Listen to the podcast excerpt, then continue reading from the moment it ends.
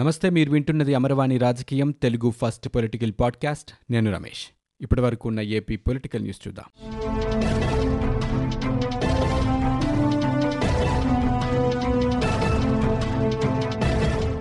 AP మాజీ మంత్రి భూమా అఖిలప్రియను పోలీసులు అరెస్ట్ చేశారు. కూకట్పల్లిలోని తన నివాసంలో ఆమెతో పాటు బంధువులను కూడా అదుపులోకి తీసుకున్నారు. ఆ తర్వాత అఖిలప్రియను అరెస్ట్ చేసి విచారిస్తున్నారు. బోయినపల్లిలో చోటు చేసుకున్న కిడ్నాప్ కేసులో అఖిలప్రియను అరెస్ట్ చేసినట్లుగా తెలుస్తోంది. అయితే ఆమె భర్త భార్గవరావు ప్రస్తుతం పరారీలో ఉన్నట్లు చెప్తున్నారు. అఖిలప్రియను బేగంపేటలోని లెర్నింగ్ సెంటర్కు పోలీసులు తీసుకెళ్లి ప్రశ్నించారు. ఆ తర్వాత వైద్య పరీక్షల నిమిత్తం గాంధీ ఆసుపత్రికి తీసుకెళ్లారు. అక్కడి నుంచి సికింద్రాబాద్లోని సిటీ సివిల్ కోర్టులో అఖిలప్రియను హాజరుపరుస్తారు. ఇక బోయిన్పల్లిలో నిన్న రాత్రి బ్యాడ్మింటన్ మాజీ క్రీడాకారుడు ప్రవీణ్ రావు, ఆయన సోదరుల అపహరణ కలకలం సృష్టించింది. ఈ ముగ్గురి కిడ్నాప్ వ్యవహారంలో అఖిలప్రియ దంపతుల ప్రమేయం ఫిర్యాదులు రావడంతో పోలీసులు ఆ దిశగా విచారణ చేపట్టారు. ప్రాథమిక సమాచారం సేకరించిన పోలీసులు వారిని అదుపులోకి తీసుకున్నట్లు తెలుస్తోంది. ఇక గత కొన్ని రోజులుగా ఒక భూమికి సంబంధించిన వివాదానికి ప్రవీణ్ రావు కుటుంబానికి, భూమా అఖిలప్రియ కుటుంబానికి మధ్య గొడవలు జరుగుతున్నట్లు తెలుస్తోంది.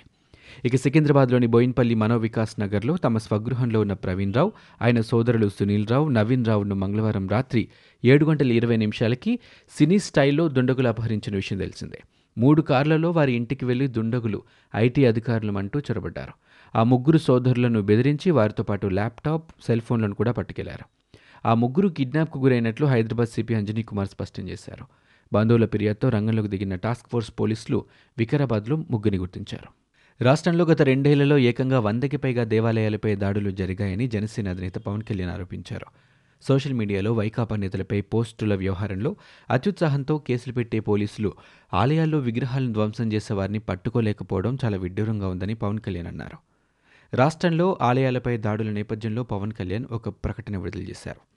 రాష్ట్రంలో రథాల దగ్ధం, దేవతామూర్తుల విగ్రహాల ధ్వంసం పేరిట జరుగుతున్న అరాచకంపై ఎవరైనా మాట్లాడితే ప్రతిపక్షాలు రాజకీయ గెరిల్లా వార్ఫేర్ నడిపిస్తున్నాయంటూ జగన్ చెప్పడం బాధ్యత నుంచి తప్పించుకోవటమేనన్నారు. సీఎం స్థానంలో ఉన్న జగన్ ఆధారాలు లేకుండా మాట్లాడితే జనం హర్షించరని హితో పలికారు. రీసెంట్గా గుంటూరు జిల్లాలో కలకలం సృష్టించిన టీడీపీ నేత అంకులు దారుణ హత్యపై టీడీపీ నాయకుడు, గురజాల మాజీ ఎమ్మెల్యే ఎర్బతని శ్రీనివాసరావు స్పందించారు. ఎమ్మెల్యే కాసు మహేష్ రెడ్డిపై ఆరోపణలు చేశారాయన. కాసు మహేష్ రెడ్డి ఆదేశాలతోనే అంకులు హత్య జరిగినట్లుగా చెప్పారు. దానికి ఎస్ఐ బాలనాగిరెడ్డి సహకారం అందించారని విమర్శ చేశారు. హత్య జరిగి 3 రోజులైనా కేసులో ఎలాంటి పురోగతి లేదని ఆయన విమర్శించారు. ఇప్పటికీ ఒక్కరిని కూడా అరెస్టు చేయలేదని చెప్పారు. వ్యవస్థను కాపాడాల్సిన పోలీసులే హత్యలు చేస్తున్నారన్నారు. అంకులు హత్యకు కారణమైన వారిని కఠినంగా శిక్షించాలని వారు డిమాండ్ చేశారు. ఇక కాసు ఎమ్మెల్యే అయిన తర్వాత నలుగురిని హత్య చేయించారని ఎర్బతిని ఆరోపించారు. 85 మంది టీడీపీ కార్యకర్తలపై దాడులు చేయించారని చెప్పారు. ఆంధ్రప్రదేశ్ హైకోర్టు ప్రధాన న్యాయమూర్తిగా జస్టిస్ అరూప్ కుమార్ గోస్వామి ఈరోజు ప్రమాణ స్వీకారం చేశారు. విజయవాడలోని తుమ్మలపల్లి కళాక్షేత్రంలో గవర్నర్ విశ్వభూషణ్ హరిచందర్ ఆయనతో ప్రమాణ స్వీకారం చేయించారు. ఈ కార్యక్రమంలో ముఖ్యమంత్రి జగన్మోహన్ రెడ్డి, పలువురు న్యాయమూర్తులు పాల్గొన్నారు. ప్రమాణ స్వీకారం తర్వాత టీ విందు కార్యక్రమాన్ని నిర్వహించారు. అనంతరం జస్టిస్ గోస్వామి హైకోర్టుకు చేరుకున్నారు. ఉదయం 11:30 సీనియర్ న్యాయమూర్తి జస్టిస్ ప్రవీణ్ కుమార్తో కలిసి కేసులో విచారణ చేపడతారు.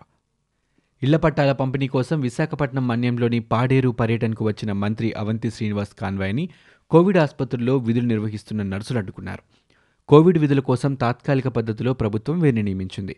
ఈ నేపథ్యంలో తమకు 3 నెలల నుంచి బకాయిలు, వేతనాలు చెల్లించడం లేదంటూ మంత్రి కాన్వాయ్ను నర్సులు అడ్డగించి నిరసన తెలిపారు. దీంతో మంత్రి వాహనం దిగి వారి సమస్యలను అడిగి తెలుసుకుని సానుకూలంగా స్పందించారు. సమస్యను సీఎం దృష్టికి తీసుకువెళ్లి పరిష్కరిస్తారని హామీ ఇచ్చారు. నిరసన చేపట్టిన తమపై పోలీసులు అసభ్యంగా ప్రవర్తించారంటూ కోవిడ్ నర్సులు మంత్రికి ఫిర్యాదు చేశారు. ఏపీలో కొత్తగా 289 కరోనా కేసులు, 3 మరణాలు నమోదయ్యాయి. మంగళవారం 51,207 శాంపిల్స్ని పరీక్షించారు. అందులో ఈ కేసులు బయటపడినట్లు వైద్య ఆరోగ్య శాఖ వెల్లడించింది. ఈ మేరకు రాష్ట్రంలో కరోనా మహమ్మారి తాజా పరిస్థితిపై బులెటిన్ విడుదల చేశారు. కొత్తగా 428 మంది కోలుకుని డిశ్చార్జ్ అయినట్లు పేర్కొన్నారు. కృష్ణా, ప్రకాశం, విశాఖ జిల్లాల్లో ఒక్కొక్కరు చొప్పున కోవిడ్ మహమ్మారి బారిన పడి ప్రాణాలు కోల్పోయినట్లు తెలుస్తోంది. ఇప్పటివరకు రాష్ట్ర వ్యాప్తంగా 1,21,05,121 శాంపిల్స్ని పరీక్షించారు. అందులో 8,83,876 పాజిటివ్ కేసులు నమోదయ్యాయి.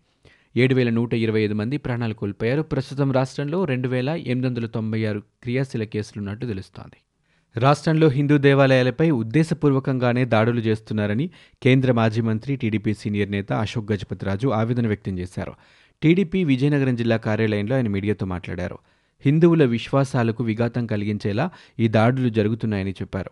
ప్రజాస్వామ్యంలో ఇది సరైంది కాదని ఆయన హితో పలికారు. రాష్ట్రంలోని వివిధ దేవాలయాల్లో 128 ఘటనలు జరిగితే రాష్ట్రంలో ప్రభుత్వం ఉందా అన్న అనుమానం కలుగుతోందన్నారు. రామతీర్థం కొండపై రాముని విగ్రహం ధ్వంసమైన ఘటనలో తనని బాధ్యుని చేస్తూ ప్రభుత్వం చైర్మన్ పదవి నుంచి తప్పించిందని విచారం వ్యక్తం చేశారు. రాష్ట్ర ప్రభుత్వం సెక్షన్ 30 అమలు చేస్తే కేంద్రం చేతిలో 356 అస్త్రం ఉందని మర్చిపోకూడదని బీజేపీ రాజ్యసభ సభ్యుడు సీఎం రమేష్ హెచ్చరించారు. రాష్ట్రంలో జరుగుతున్న పరిణామాలన్నింటినీ కేంద్రం గమనిస్తూనే ఉందని, ఇప్పుడే సరైన ఆట మొదలైందని ఆయన వ్యాఖ్యానించారు. విశాఖపట్నంలో మాజీ మంత్రులు కామినేని శ్రీనివాస్, ఆదినారాయణరెడ్డితో కలిసి ఆయన విలేకరులతో మాట్లాడారు. సెక్షన్ 30 అమల్లో ఉందని తమను పోలీసులు నిర్బంధించారని ఆరోపించారు. ఇక రాష్ట్రంలో విజయవాడ ఘటనతో కలుపుకొని మొత్తం 126 ఆలయాలపై దాడులు జరిగితే ఇప్పటి వరకు ఒక్కరిని కూడా అరెస్టు చేయలేదని కామినేని ఆరోపించారు. పేకాటపై మంత్రి కొడాలి నాని చేసిన వ్యాఖ్యలపై TDP MLA Nandamuri Balakrishna counter ఇచ్చారు. ఇష్టం వచ్చినట్లు నోరు పారేసుకోవటం సరికాదన్నారు. నోరు అదుపులో పెట్టుకోవాలని ఆయన సూచించారు. రెచ్చగొట్టకండి, రెచ్చగొడితే తీవ్ర పరిణామాలు ఎదుర్కోవాల్సి వస్తుందన్నారు. న్యాయం, చట్టం అంటే లెక్కలేనితనం, ఎవరికైనా చెబుతా మా సహనాన్ని పరిష్కరించొద్దు అని ప్రశ్నించారు. ఉత్తిత్తునే నోరు పారేసుకోవద్దని, మాటల మనుషులం కాదని, అవసరమైతే చేతలను కూడా చూపిస్తాం జాగ్రత్త అని కొడాలి నానికి బాలకృష్ణ వార్నింగ్ ఇచ్చారు. త్వరలోనే రాష్ట్ర వ్యాప్తంగా యాత్ర చేపడుతున్నట్లు బీజేపీ రాష్ట్ర అధ్యక్షుడు సోము వీర్రాజు ప్రకటించారు. ఈ యాత్రలో దాడులు జరిగిన ఆలయాలను సందర్శిస్తామని పేర్కొన్నారు. ఈరోజు ఆయన మీడియాతో మాట్లాడారు. మెజారిటీగా ఉన్న హిందువుల మనోభావాలకు అనుగుణంగానే బీజేపీ పనిచేస్తుందని తెలిపారు. ఇందులో ఏమాత్రం సందేహం లేదని, మిగిలిన పార్టీలాగా ఓటు బ్యాంకు రాజకీయాలకు పాల్పడమని చెప్పారు. బీజేపీ మౌనంగా ఉంటుందని వైసీపీ భావిస్తోందని, అది జరిగే పని కాదన్నారు. చర్చిలు, దర్గాలు కట్టిస్తామన్న వీరు మతతత్వవాదులు కాదు, కానీ తాము హిందువుల గురించి మాట్లాడితే మతతత్వవాదులమా అని ప్రశ్నించారు. రామతీర్థ ఆలయ దర్శనానికి తామంతా గురువారం వెళ్తున్నామని, ప్రభుత్వమే ఏర్పాట్లు చేయాలని వారు డిమాండ్ చేశారు. వైసీపీ టీడీపీలకు చేయించినట్టుగానే తమకు చేయాలన్నారు. విజయవాడలో వైఎస్ విగ్రహానికి ఇచ్చిన ప్రాధాన్యత దేవతా విగ్రహాలకు ఇవ్వటం లేదని మండిపడ్డారు.